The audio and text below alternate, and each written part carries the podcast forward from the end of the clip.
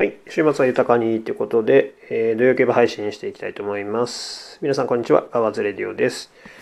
えー、本日はですね、東京競馬場で府中牝馬ステークスが行われますので、そちらを、はい、お届けしたいなと思いますが、今自分の、え、収録記録、えー、振り返って見てみましたが、サボりにサボりまくってますね。えー、日曜メイン ここ2週しかはい、配信してなかったですね。スプリンターズステークスと、えー、先週の毎日王冠京都大賞ってひどいですね。平日なだけならまだしも、平日一度もプラス土曜日のね、えー、配信も、えー、していなかったということでね、え今日からまた改めて、はい、配信頑張っていきたいと思います。えっと、現在、東京競馬場は、え曇り、はい、で、両馬場ということになっております。まあちょっとなんか雲のね、動き怪しいので雨が降る可能性もあるかもしれませんが、とりあえずは両馬場発表、両馬場想定ということで、えー、予想をお届けしたいなと思います。えー、っと、振り返るのは先週ですね。えー、先週が開幕週、え、時計が速くて絶好馬場で開催行われました。まああのかといってね、内枠先行有利でとかいうわけではなく、きちんと差しも決まって、全体的にあのいい状態っていう、はい、印象を受けました。なので、まあ、レース展開、ペース展開、ペース次第ということではないでしょうか。で、レース傾向的にはですね、この 1800m っていうコース形態上、えー、スローペースになりやすい、はい、っていうところがありますので、えー、内枠は有利ではありますね。はい、あとは、あの実力力で勝負する馬にはちょっとやっぱり厳しい、こう、えっ、と、レースになりやすい。あくまでも、え、瞬発力がないと勝負にならないですっていうことですね。でメンバーレベルを見渡すと本当に、えー、抜けてる馬はいないなっていう印象です。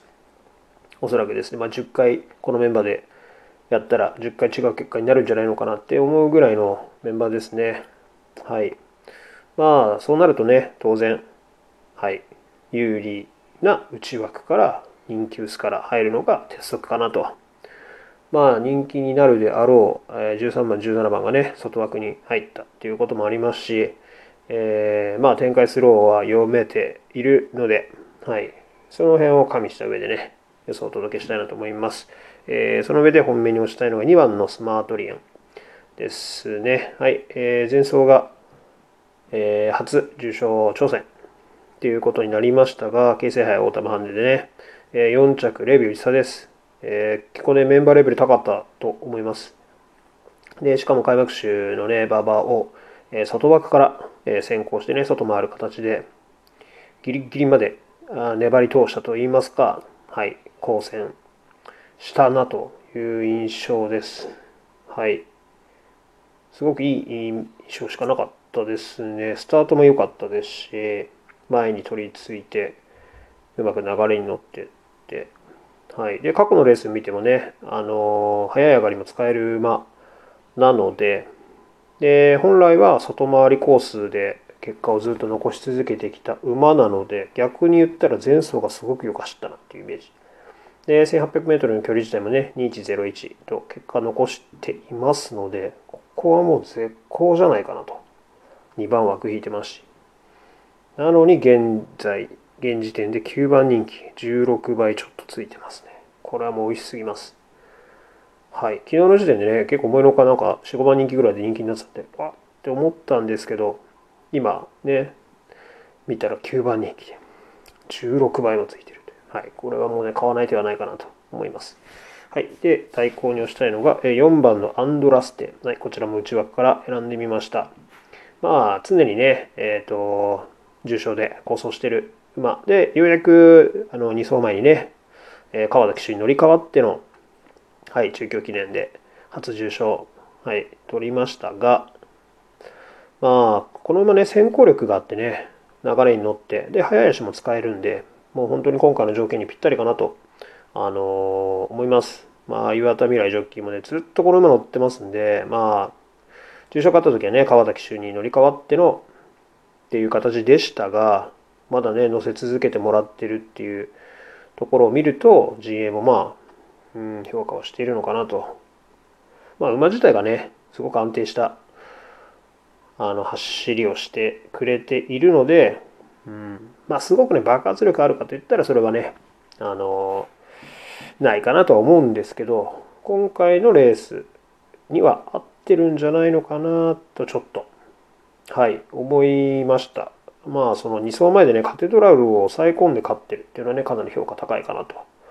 はい、思っておりますので左回りの1008もね走る条件的にはすごくいいかなと。思っておりますのでこちらが最高評価。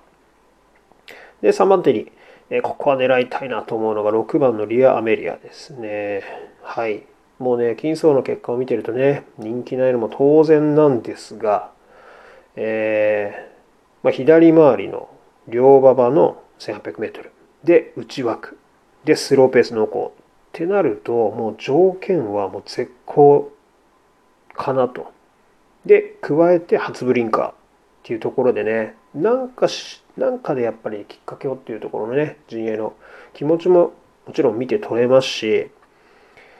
こうちょっとね出遅れが続いておりますが丸山騎手多分記憶では、えっ、ー、と、スタートうまかったような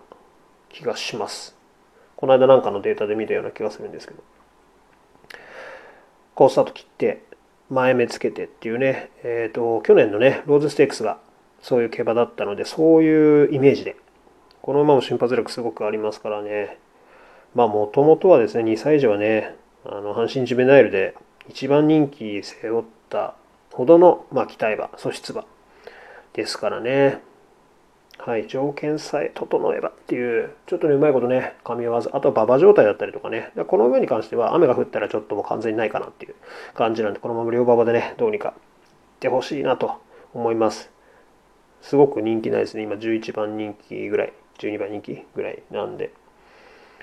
ぜひちょっと狙って買ってみたいなと思います。はい。で基本的にはこの勝負3頭に加えて、まあ、その実績上位の13番と17番を、はい、抑える。まあ、ジックキャッスルとデゼルですね。まあ、この2頭に関してはね、はい、G1 でも構想できる、はい、実績の持ち主で、はい、この東京1008っていうコースも悪くないかなと思いますので、まあ人気はね、背負うので、まあ、抑え程度で十分かなと思いますので、馬券的には、まあ、20丸丸黒三角のこの3頭が人気ないんでね、にプラスして13、17を加えたボックスを抑えにして、勝負馬券はいつも通り、はい、20丸からの単勝馬券勝負ですね。単形馬券。はい。ということになりますね。まあ、うまいこと組み合わせて買ってもらえればいいかなと思います。はい。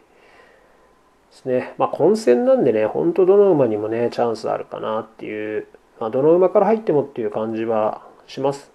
ので、はい。まあ、それだったら内枠かなと。スロー濃厚なので。っていう決断になりました。はい。明日はですね、秋華賞ですからね、はい。ここで弾みをつけて、明日につなげたいなと思いますので、ぜひ参考にしてみてください。それではまた。